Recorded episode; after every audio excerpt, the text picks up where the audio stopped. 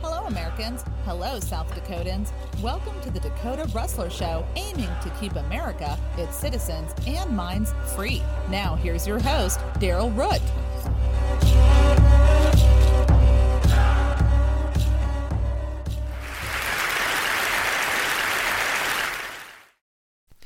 Welcome, longtime listeners, and anyone that may be new to this podcast.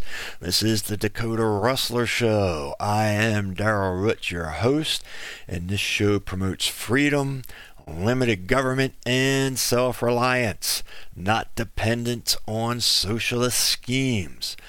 If you like this show, please remember to subscribe and share. Today's topic is Biden's attack on energy. In this case, specifically Enbridge Energy's Line 5 pipeline that runs across the state of Michigan. What exactly is it? Ah, let me fill you in. Enbridge Energy's Line 5 pipeline was built in 1953 and extends for 645 miles across the state of Michigan. Line 5, which is part of Enbridge's Lakehead system, actually begins in Superior, Wisconsin, and ends in Sarnia, Canada, which is just across the border. The pipeline is a single 30 inch diameter pipe, except for the section that crosses the Straits of Mackinac. That four and a half mile section is two separate pipelines, each 20 inches in diameter, that lie on the lake bottom. The pipeline's route through the straits is within an easement issued in 1953 by the state of Michigan. The easement authorized Lakehead Pipeline Company Incorporated, which eventually became Enbridge Energy Limited Partnership, to construct, lay, and maintain pipelines over, through, under, and upon certain lake bottom lands for the purpose of transporting petroleum and other products. That was a big sentence there. Line 5 transports up to 540,000 barrels a day, which is close to 23 million gallons, of light crude oil and natural gas liquids, according to Enbridge. What percentage is that? Well, the U.S. uses about 20 million barrels per day, so Line 5 is the equivalent of about 3% of total usage. That doesn't sound like much, but under normal circumstances and under normal circumstances, it probably isn't. But when we're in a gasoline price crunch and OPEC isn't conceding to Biden's begging to produce more, why would we want to shut down any source of energy? In addition, why would Mr. Greeny Lover Biden, who hates fossil fuel usage, beg OPEC to pump out more while restricting it here in the U.S.? Once again, as I've said many times, he's nothing more than a puppet of the hypocritical left wing economic ignorant. But back to the facts. Some Michigan drilling companies use Line 5 to transport the oil they produce. That product is then introduced into the pipeline at Lewiston, Michigan. Some of the natural gas liquids are refined into propane and used in the Upper Peninsula, while other products are routed for processing at oil refineries in Detroit, Michigan and Toledo, Ohio. The remainder crosses the St. Clair River for processing in Sarnia, in Ontario, Canada. As you can see, many areas are reliant on this pipeline for energy and jobs. While shutting it down would be a blow to many, the Upper Peninsula, supposedly with a lower income than the rest of Michigan, it would even be a greater blow to them. So, why all the concern in the first place? Well, it comes down to an oil spill by the same company at another location in Michigan 11 years ago. However, before I get into the details of that, ask yourself this. If Ford has a recall due to something faulty, do we ban Ford from manufacturing vehicles at a particular plant, or do we fix it and move on? Keep that in mind as I proceed. In 2010, About 21,000 barrels of heavy crude oil spilled in a tributary of the Kalamazoo River near Marshall from a line owned by the aforementioned Enbridge Energy. As a result of the Kalamazoo River spill, one of the largest inland spills in U.S. history, by the way, the state and Enbridge in May of 2015 entered into a $75 million consent judgment. That was followed in July 2016 with a consent decree between Enbridge and the federal government to resolve claims related to the Marshall spill. Enbridge agreed to pay 110 million on spill prevention and pipeline operations in the Great Lakes region and also a 61 million dollar fine. Cleanup efforts are ongoing and are estimated at more than 1 billion. As I said, let's fix it and move on. It seems as if they are doing so. However, the spill prompted increased attention and focus on the potential ecological and economic damage that could occur if Line 5 pipeline running beneath the Straits of Mackinac failed. Notice that I said potential. There are systems in place to address these possible yet hypothetical situations. Even if somewhat likely, would you rather have trains and trucks transporting all this oil and having it possibly spill in the middle of a town or a city where damage would be more direct? Yes, the spills would be much smaller, but they would also be far more numerous. The Marshall Pipeline spill led to the creation of the Michigan Petroleum Pipeline Task Force with the mandate to take a closer look at pipelines transporting petroleum products around the state and specifically Line 5. That sounds like a good idea, right? One recommendation in the task force final report was to create the Pipeline Safety Advisory Board, which would review and recommend actions for the state to ensure the safety, the upkeep, and the transparency of issues related to the network of more than 3,400 miles of petroleum and hazardous pipelines in Michigan. It also is charged with advising state agencies on matters related to pipeline routing, construction, operation, and maintenance, and with helping Michigan to better understand the risk, the benefits, and alternatives to pipelines. Once again, so far, so good, right? The Pipeline Safety Advisory Board oversaw two independent analyses of Line 5 as alternatives, analysis was to look at the feasibility of other forms of transportation and to handle the same amount of product that moves through Line 5, assuming the trucks and trains I mentioned earlier, and a risk analysis of the potential financial impact of a worst case spill to determine the final assurance amount as required under the 1953 easement. The alternatives report was submitted in June of 2017, while the risk analysis was completed in August of 2018, about a year apart. What did they conclude, you ask? As for alternatives, they didn't conclude anything. However, during that time, Enbridge alerted the state. Did you catch that? Enbridge alerted the state, not the other way around to gaps in the protective coating on the pipeline in the straits. The information was revealed as part of Enbridge's permit application to the Department of Environmental Quality, now known as Department of the Environment, Great Lakes and Energy, or EGLE, to install additional anchor screws to secure portions of the pipeline to the lake bed in the straits. In April 2018, Line 5 in the Straits was damaged by a boat anchor that was dragged along lake, the lake bottom. A dragging anchor, my friends, is not the energy company's fault. The anchor caused three dents to the pipeline, two on the western segment and one on the eastern segment. Notice that I also said dents, not breaks. They are two completely different things. The fact that the pipeline held up the damage and was just dented is a good sign, not a bad sign.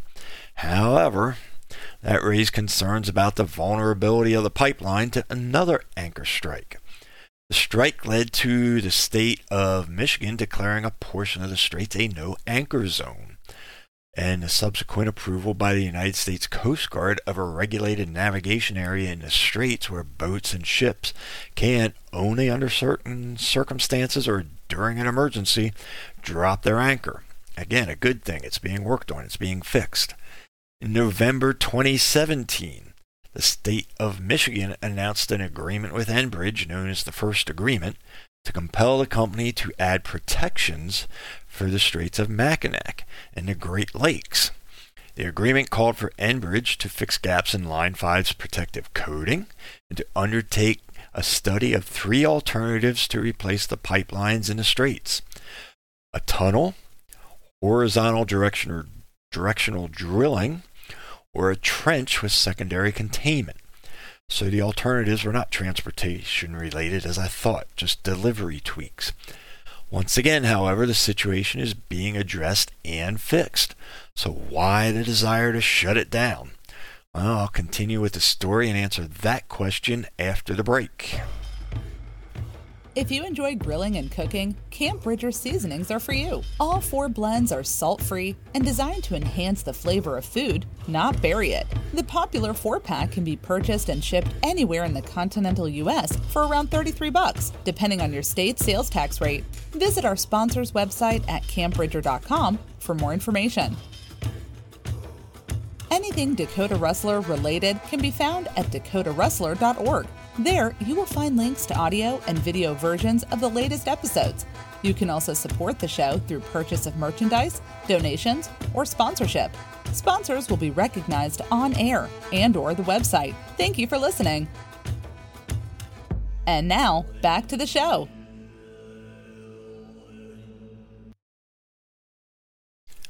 Welcome back. Let's continue.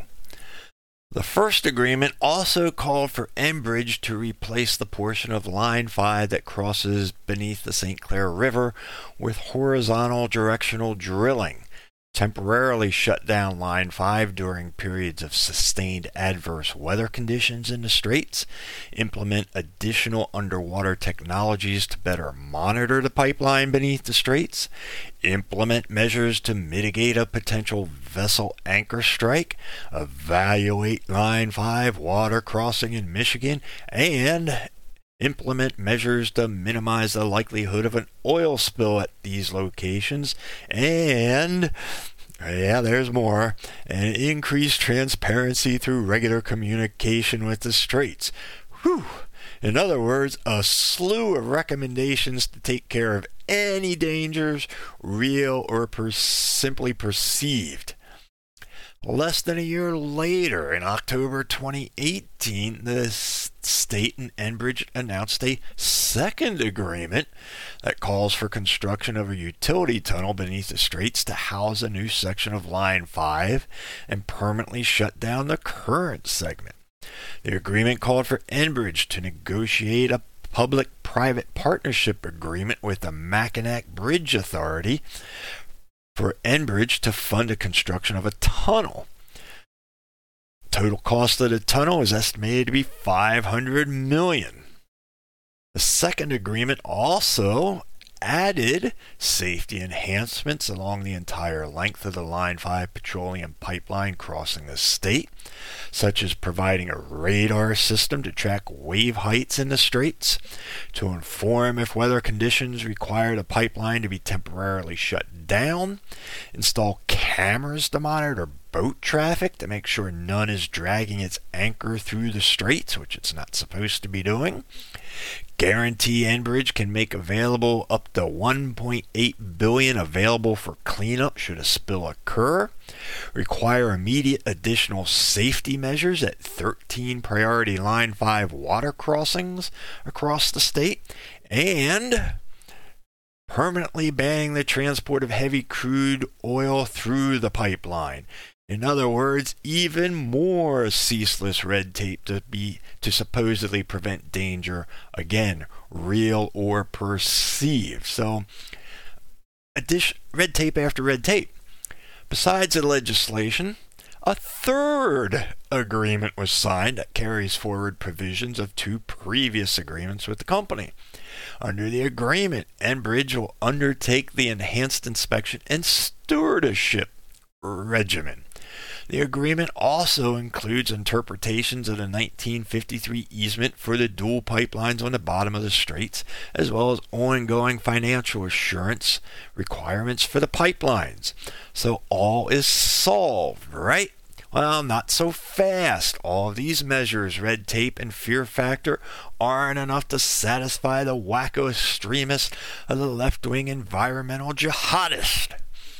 A new administration took office in January 2019 with both Governor Gretchen Whitmer, the commie pinko fascist pig that she is, just any just ask any missioner who lost their job to her mandatory shutdowns, and Attorney General Dana Nessel saying publicly that they oppose the continued operation of Line 5 within the Straits of Mackinac. And her two lawsuits, one of which is still active. One lawsuit involves a law that was passed by the Michigan legislature in December of 2018 after all the previous agreements, hence a likely post facto law which is unconstitutional, which created a Mackinac Straits Corridor Authority and authorized to enter into the tunnel agreement with Enbridge to build a new tunnel which would be owned by the authority. In other words, a socialist government takeover. In response to questions raised by the governor, the attorney general issued a formal legal opinion that the legislation previously agreed to was not properly enacted under Michigan's constitution and should be considered void. Enbridge challenged that ruling.